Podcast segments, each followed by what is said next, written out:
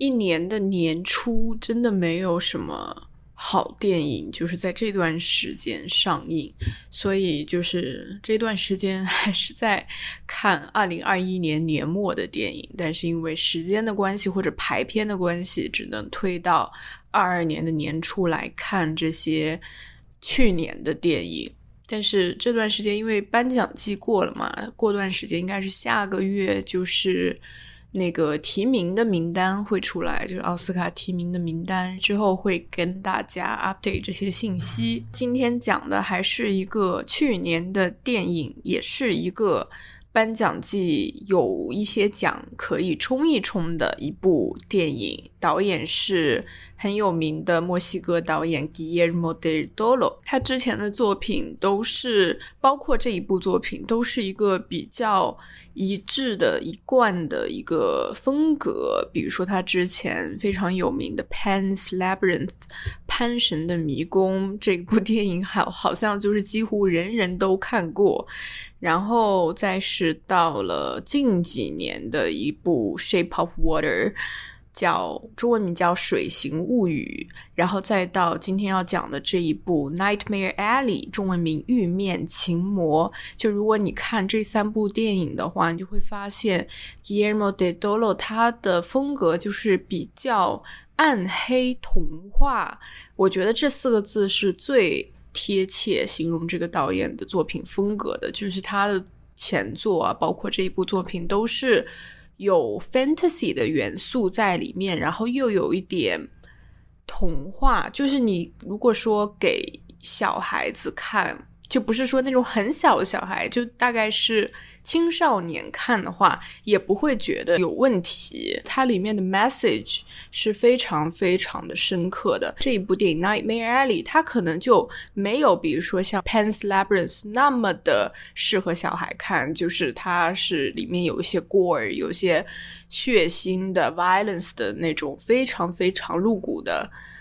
这种暴力的镜头，所以肯定是不适合小孩子看的。但是我觉得它里面还是保留着这个导演的很多风格上面的连贯一致性。那么这部电影呢，它其实是一部改编作，它的原作是一九四七年的同名电影，还是 Nightmare Alley， 然后它的导演是 Edmund Golding， 它的 genre 是 film noir，在那个年代就还比较流行的一种电影的题材，就是在美国。然后像这一部电影二零二一年的这个翻拍的作品，它其实也是保留着这个题材，但是它相比那个年代的非常经典的 film noir， 就是黑色电影的话，这个就变成了 neo noir， 它的新式的呃，黑色电影。然后它确实是肯定是和当时经典的 film noir 肯定是有一些区别。但是其实我特别想在电影院，因为我没有看过一九四七年的那个第一版本，然后我就很想去看那个四七年的那一版，但是竟然没有在电影院上映。因为如果你熟悉美国电影院 A M C 的整个操作的话，你会知道，就是很多时候比如说他要上一部电影，然后这部电影它是有他自己的一段 history 的，比如说它是一个改编作，比如说它呃，它是一个 anniversary 电影，比如说前段时间那个 Citizen Kane， 呃，中文名叫公民凯恩，多少年的一个 anniversary， 然后它就在 A M C 就是又重映了。所以就是像这种有 history 的，然后又在影史上面有一些地位，或者说还比较经典的作品，其实在 A M C 上映的时候都会连带着一些比如说他的一些相关的作品一起上映。但是 Nightmare Alley 这一部我就没有在 A M C 看到有他四七年那个版本的一个重映，可能还是因为修复的不好或者怎么样。但是嗯，如果他没有在 A M C 上映的话，我可能也不会自己比如说去 Criterion Channel 去自己找来看，或者哪个渠道。所以对，可能就不会去看四七年那个版本。所以今天讲的这个 Nightmare Alley 就只是讲二一年的这个版本，我不会做任何跟它前作的比较等等，就只是 focus on this version of Nightmare Alley。 然后还有一个特别有意思的 fun fact， 就是 Nightmare Alley 它在 A M C 它上映了一版，就是还是二零二一年的这一个新版，但是它在 A M C 有一个黑白版的一个播放，就是我看的是那个彩色版，就是原版，就是它的本来的版本，但是它的 A M C 上映了一个黑白版，还是跟它的 genre 有关，因为它是本来就是一个黑色电影，所以一般黑色电影它是用黑白这样来看的，所以它在 A M C 上了一个黑白版，我觉得还挺有意思的。美国人这边看电影它还是很多花头的。OK， 那么我们进入正题，讲一下二零二一年这一个版本的 Nightmare Alley。 男主演、呃、Bradley Cooper， 然后他是一个大男主，这个作品是一个大男主戏，然后给他分配了三个非常非常美丽的女性，也是我个人非常非常喜欢的女演员。首先当然就是我可能算是美国我最喜欢的几个女演员之一，并且是我觉得演技就整个表演层面，我觉得还有包括表演的可塑性，角色的可塑性方面，我个人觉得最强的几个女演员之一就是 Cate Blanchett， 非常非常喜欢她。首先她非常漂亮，另外就是我看过很多她的表演作品，然后我就发现了她的角色，她可以塑造太多太多的角色了，她的每个角色都不是说固定的哪一个类型的女人，而是她其实有很多，比如说她之前塑造过一些高知分子啊，然后有一些这种 film noir 里面非常典型的这种危险女人啊，就是这种红唇烈焰红唇，然后特别特别性感的美艳的这种女性，这种 blonde 的形象。其实她塑造过很多，就是有 an array of female characters， 但是我就觉得她的这个首先这个可塑性是非常非常厉害的，然后我觉得她的表演是非常非常强的一个感染力，就是每次看他的表演我都觉得极其的真实可信，以及他我可以被他的表演感染到。所以 Cate Blanchett 我觉得是一个非常非常优秀非常优秀的女演员。如果你让我一定要挑一个，就是我觉得美国女演员里面表演最好的，或者说我个人最喜欢的女演员，我会选择她。虽然我刚才说了是什么什么之一，但是我其实你如果真要我说说一个，我也不是说选择不出来。但是除了她之外还有很多其他的女演员，也是她这个年龄层的，我觉得就是我觉得她这个年纪的这一堆女演员可塑性是最强的。其实在美国的电影工业，这个跟在国内就很不一样，就好像到了她的这个年纪，就可能她的角色的选择性啊，嗯，她的自由度啊就变得非常有限。但是在美国的电影工业，我觉得一个非常非常好的一点就是她这个年龄层的女演员，她的选择反而是很多的，而且就是她的表演空间，她的表现空间，包括她拿奖的这个机会，其实是比那些年轻的女演员要多得多的。比如说还有 Julianne Moore， 都是我非常非常喜欢的女演员的类型。然后呃，这个是 Bradley Cooper 的一个给他的一个美女搭档。然后再是呃 Rooney Mara， 也是一个非常漂亮的女演员，然后在这里面也是嗯，虽然说就是从表演层面上来看肯定是被 Cate Blanchett 给完全的盖住，但是她在里面还是有她自己很强的这个个人的魅力，包括就是她整个服装啊，角色的塑造啊，我觉得都非常的适合她。然后如果你们了解 Todd Haynes 的电影，然后看过 Carol 的话，你们就会知道 Cate Blanchett 跟 Rooney Mara 在 Carol 那个电影里面合作过，然后这个 Nightmare Alley 是他们的第二次合作。虽然好像在这部电影里面他们的对手戏就非常非常少，好像就几分钟吧，但是还是能看到 Cate Blanchett 跟 Rooney Mara 在 Carol 之后又一次合作，还是非常惊喜的。然后另外一位女演员也是在这里面，包括她在前作，她的前作都我个人也是非常非常喜欢，让我觉得非常漂亮，很成熟，然后非常有自己的那种特色的一个女演员，就是 Toni Collette，一个也是就是有一点年纪但是又散发着非常成熟的女性美的一个女演员，然后在这里面也是演的是 Bradley Cooper 的这个角色的一个女搭档，所以等于说这是一个大男主和三个，也就是说大男主在这三个女性当中游走生存然后成长的这样的一个故事。就是你单看这个阵容，你看 Bradley Cooper 啊 Cate Blanchett Rooney Mara Toni Collette， 就是这个阵容就是非常的享受，就是你单看他们的这个如果说长相上来看。然后呃，我非常惊喜的是 Bradley Cooper 其实在这一个电影里面他的形象，我觉得是在我看过他所有他其他的作品里面，我觉得是最适合他的。其实我觉得他以后就可以找就是这一种类型的角色去演，我觉得比他之前那种比如说比较 man 的就是传统意义上面的男子气概 masculine 的这种会更适合他。因为其实我对 Bradley Cooper 这个演员就就非常的无感，就是我之前看他的电影很多，其实他演过的电影说不多呢也不少，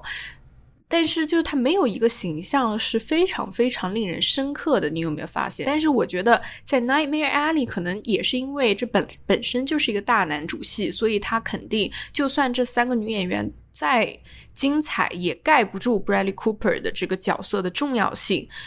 但是还是他这个角色我觉得还是比较适合他的，就是一种于连式的那种人物，就是比较小白脸啊，然后吃软饭啊，然后就是比较 hustler 那种形象，就是会比如说出卖色相啊，然后去勾引诱惑女人，然后自己可能本身没什么本事，就是自己是一个比较呃，无能的一个平庸的人，但是也不是说特别的平庸，就是可能就是一个小角色，然后也没什么钱，然后也没有什么特别的能力，但是呢他就是可能特别的柔情啊细腻啊，长相特别的性感啊，就可以去吸引那种成功女性，然后吸引这些成功女性，然后又可能比她年长一点的女性的喜欢，就是可能这种这种类型的角色就比较适合她，所以我推荐她以后去就按照这个 pass 去找她的角色好吧，因为我觉得还是比较适合她的。OK， 那么我们简单来讲一下这个电影的结构吧，因为我觉得这部电影非常特别的一点就是在于它的 structure， 它是怎么把它的剧情 lay out 出来的。首先它是一个比较 episodic 的 structure， 就是还挺有意思的，就是怎么说，它其实比较适合被翻拍成电视剧系列剧 instead of a movie。 为什么呢？因为其实他是一桩桩案子在这么做，嗯，就是他一直在接待不同的客户，然后他要去骗不同的人，就是用他的这个读心术啊，或者说这种像魔术一样的呃巫术一样的东西，就是他自称是可以通灵啊，然后去帮助那些失去亲人的，然后有一些愧疚的，然后有些留念的这些生者，去让他们跟他们死去的爱人亲人来一场这种、呃、心, 心神的交汇，什么乱七八糟的，反正就是他一直在去骗不同的人，所以你就看他这个 structure， 你就会觉得他会比较适合拍成系列剧，因为呢他就有这样的循序渐进的过程，比如说我一集来讲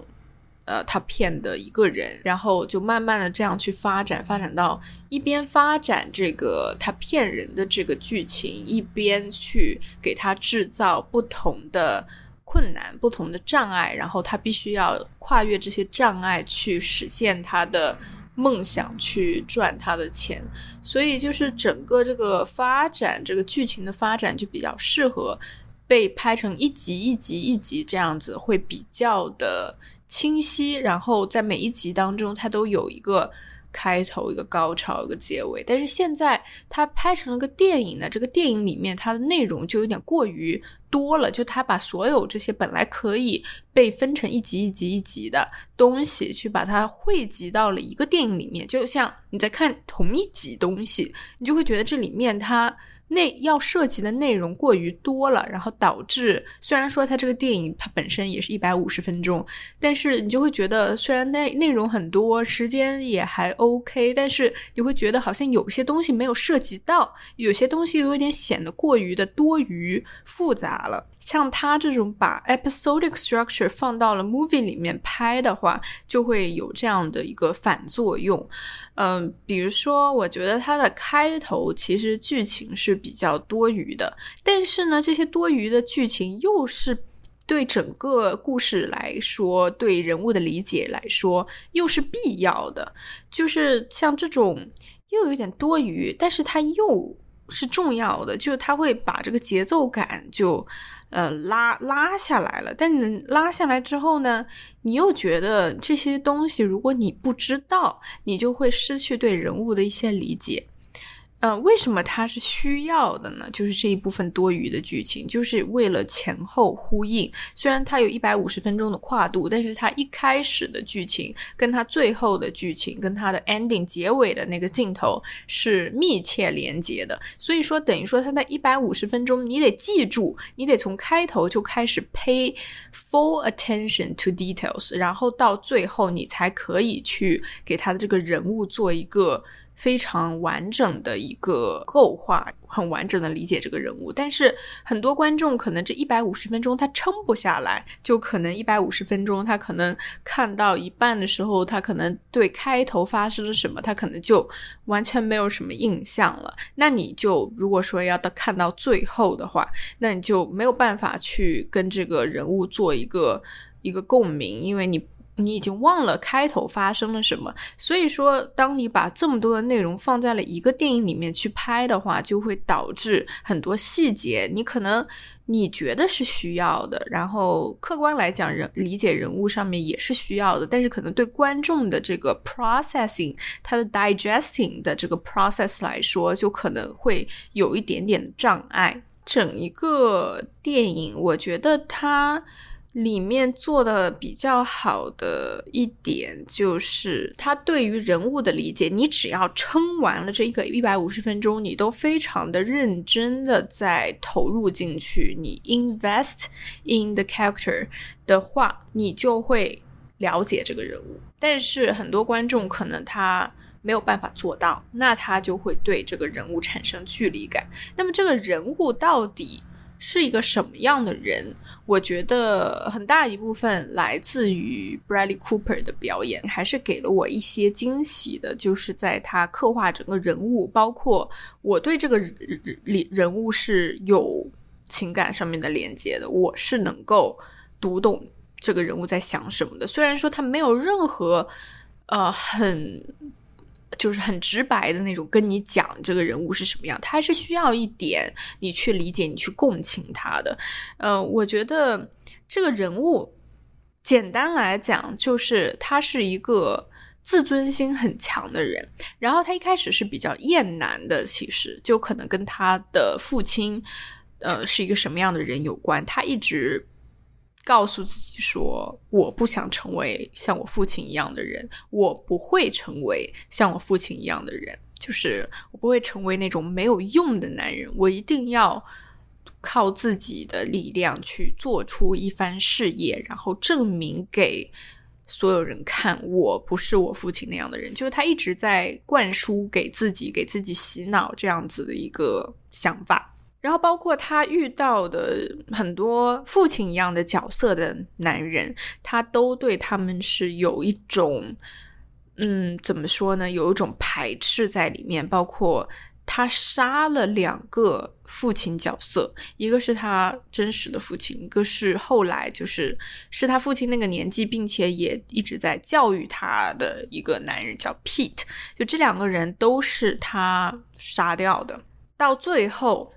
他发现就是他所有他做出来的功夫，他下功夫去做这件事情，其实到最后都是白费功夫，因为这整个事情他都是假的，不管是他的这个事业还是他试图灌输给自己自己并不是像父亲这样的人的这个想法，这些都是假的，就是一片虚无。所以到最后他又回到了那个一个 carnival， 就是他一开始工作，就是那那地方就有点像是那种杂技呃一个游乐场，但是里面有很多这种会各种杂技的表演者，就是乱七八糟的一些嗯去骗人的，然后去吸引眼球让你去买票让你去看的这些表演者。然后他到最后呢就变成了那个开头呃，被放在那个笼里面被各种人观赏的一个野人，就那个野人就是拿着那个鸡直接咬断了一只活鸡的脖子，像那种表演者，就是他到最后也变成了那种需要靠别人给他嗯，给他酒精然后让他上瘾，然后逼他工作，就是用酒精来让他工作的这这个这个 geek， 这个叫 geek 的人，就是那种嗯，非常非常低贱的那种表演者。所以到最后就是他还是变成了一个没有用的人，就是他一直在就不管他怎样的去试图证明自己，他到最后都还是沦为了一个他最不想成为的人。所以到最后其实他的那个 ending scene 非常非常的漂亮，就是 Bradley Cooper呃，就是一个 close up 面对着他的一个非常非常近的近景镜头，只有他的头、呃、脸部表情，然后就是一个长镜头一直对准他，大概有个一两分钟吧应该。然后就是他一直在哭呃，一直在笑，然后大就是非常自嘲的那种笑，笑着笑着然后眼泪就流出来了。就是他最后的一句台词就是 I was born for it，好像是这样子，就是说我就是天生的这个表演者，就是就是他一开他他也在那个时候他终于认清了自己，他终于接受无奈的接受了自己其实就是这样的一个人的事实。所以他虽然在笑，但是他最后在笑当中流下了眼泪，就那一段 long shot close up 哇非常非常的漂亮，就是那一段看得我非常的感动，然后真的触动到了我。然后 Bradley Cooper 的表演在那个时候也是就是一个大爆发。但是在看的整个电影的过程当中，我觉得比较有问题的就是就是它的整个剧情的结构，就开始说的这个 episodic structure， 其实在整个剧情当中它都是一个非常大的问题。那么除了这个问题之外呢，还有就是包括它的一个反派的出现其实是比较晚的，就是你在看这一百五十分钟可能到一半的时候，这个反派都你都不知道到底是谁，然后是个是什么东西。就是你如果在电影当中你在前半部分你都没有 identify who the antagonist is， 那这个电影就失去了一种紧张感，就你不知道他到底在 fight against whom， 就是你不知道他在试图去干什么。就是嗯，一般在电影当中我们 antagonist 就是会出现的比较早，因为就是这样的话观众才会跟这个主角有共鸣，然后才会去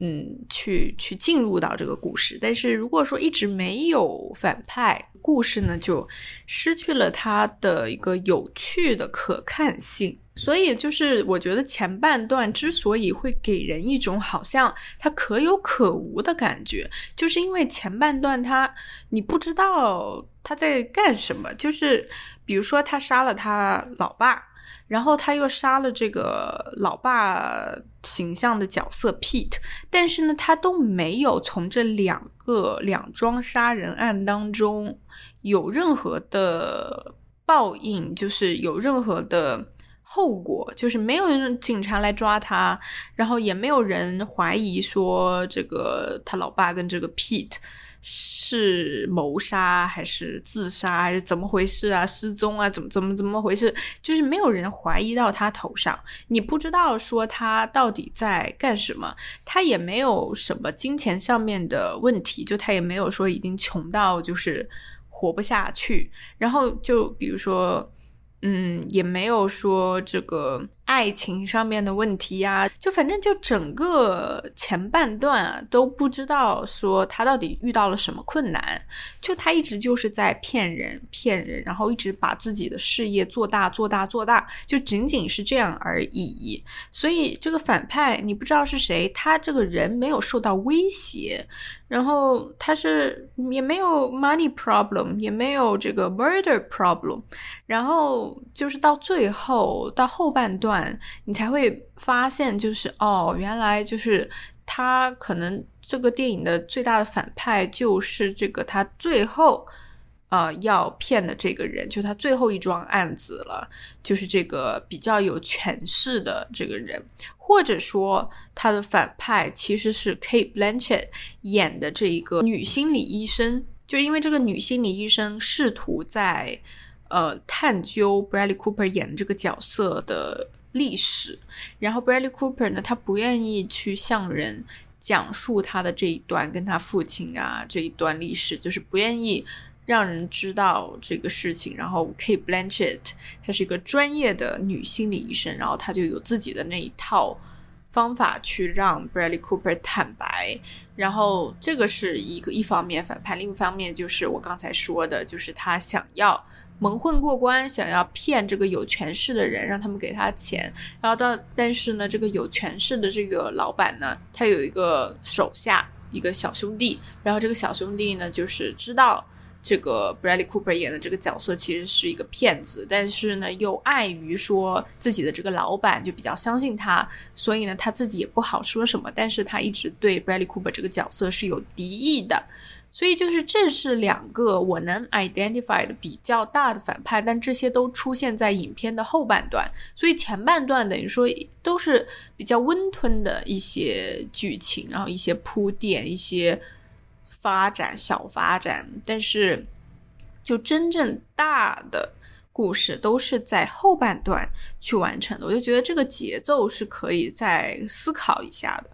嗯，然后包括我觉得这个骗人的剧情也是可以扩充开来讲，但是我知道在电影当中肯定是无法实现的，所以我还是建议它翻拍成一个系列剧的形式，这样的话每一集都会有一个专门的一个骗人的一个案例，然后这个案例就可以被扩充开来讲。现现像现在这个电影上面，就是你会觉得你想看更多它骗人的时候发生的一些问题啊障碍啊，然后他是怎么去解决的，嗯，但是在电影当中就没有那么多的细节可以看，所以就失去了一方面的兴趣点。讲完一些剧本上面的结构问题之后，还是想要表扬一下这个电影，因为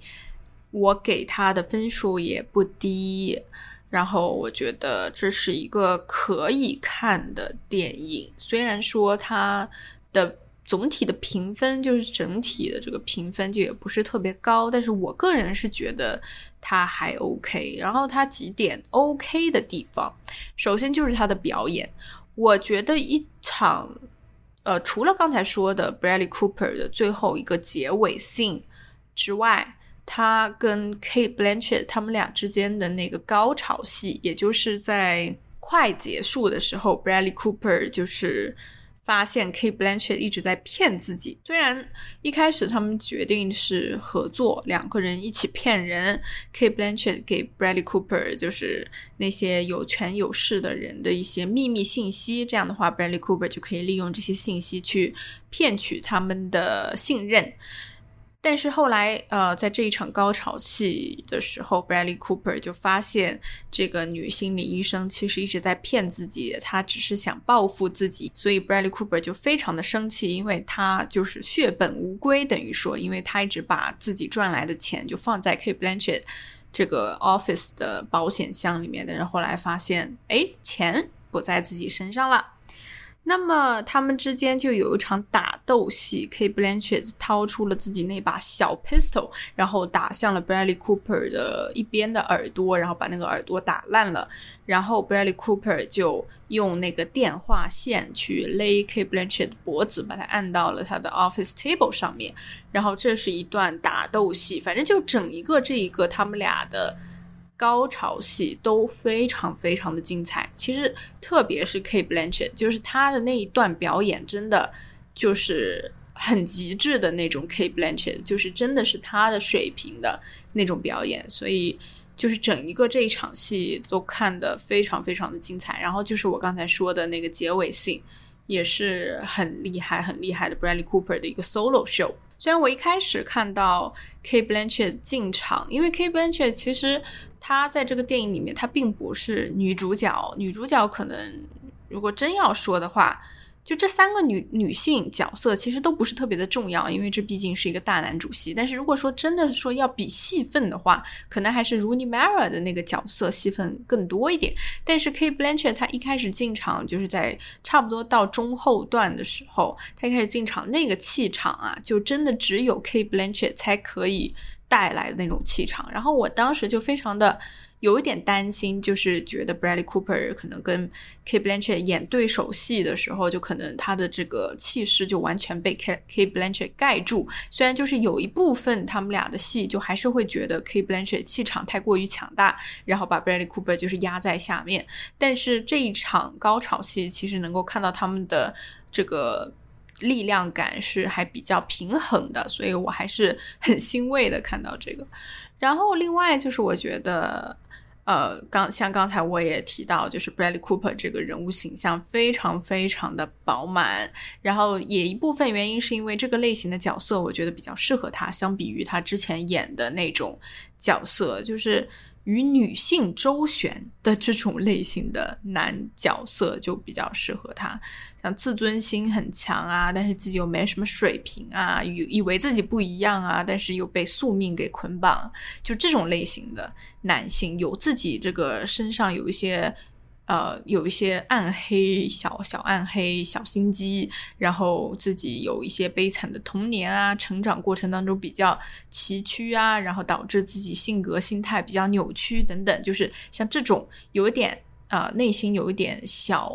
小暗面的这种男性角色比较适合他。还有一点是这个电影做的比较成功的地方，就是我觉得他的 original music score original score 就是他的原创音乐 soundtrack 跟他的音效的搭配，我觉得处理的很好，营造的那种暗黑童话的那种氛围感我觉得是非常非常极致的。就他有很多这种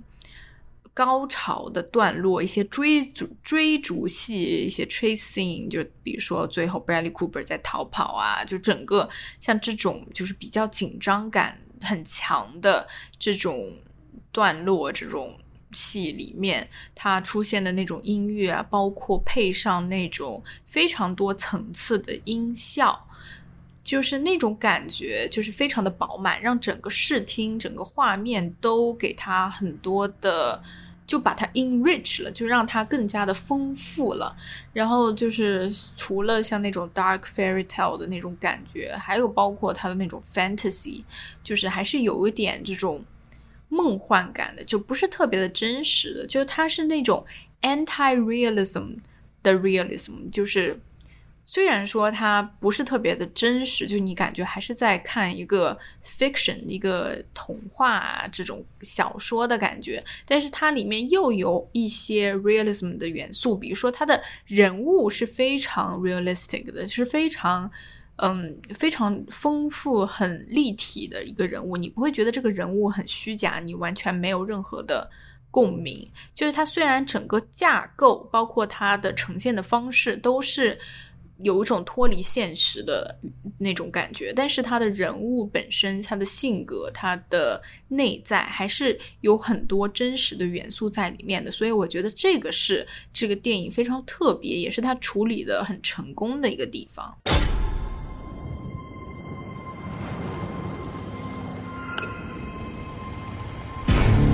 I will ask you simple questions. You will answer in short sentences only what you believe to be absolute truth. Absolute truth. I can do that.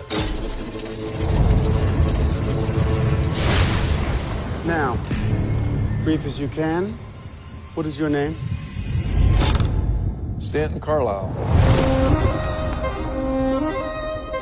Are you a true medium? Yes, I am. Mister Carlisle? Doctor, how about that? Please lie down. Can you read minds? Yes, I can, under the right circumstances. Keep your answers brief. What do I want? To be found out, same as everybody else. Are you in contact with the beyond? Well, we've had our share of snake charmers in the past. We deal with them. You don't fool people, Stan. They fool themselves.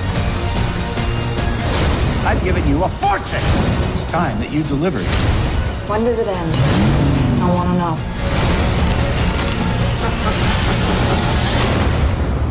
If you displease the right people, the world closes in on you very, very fast.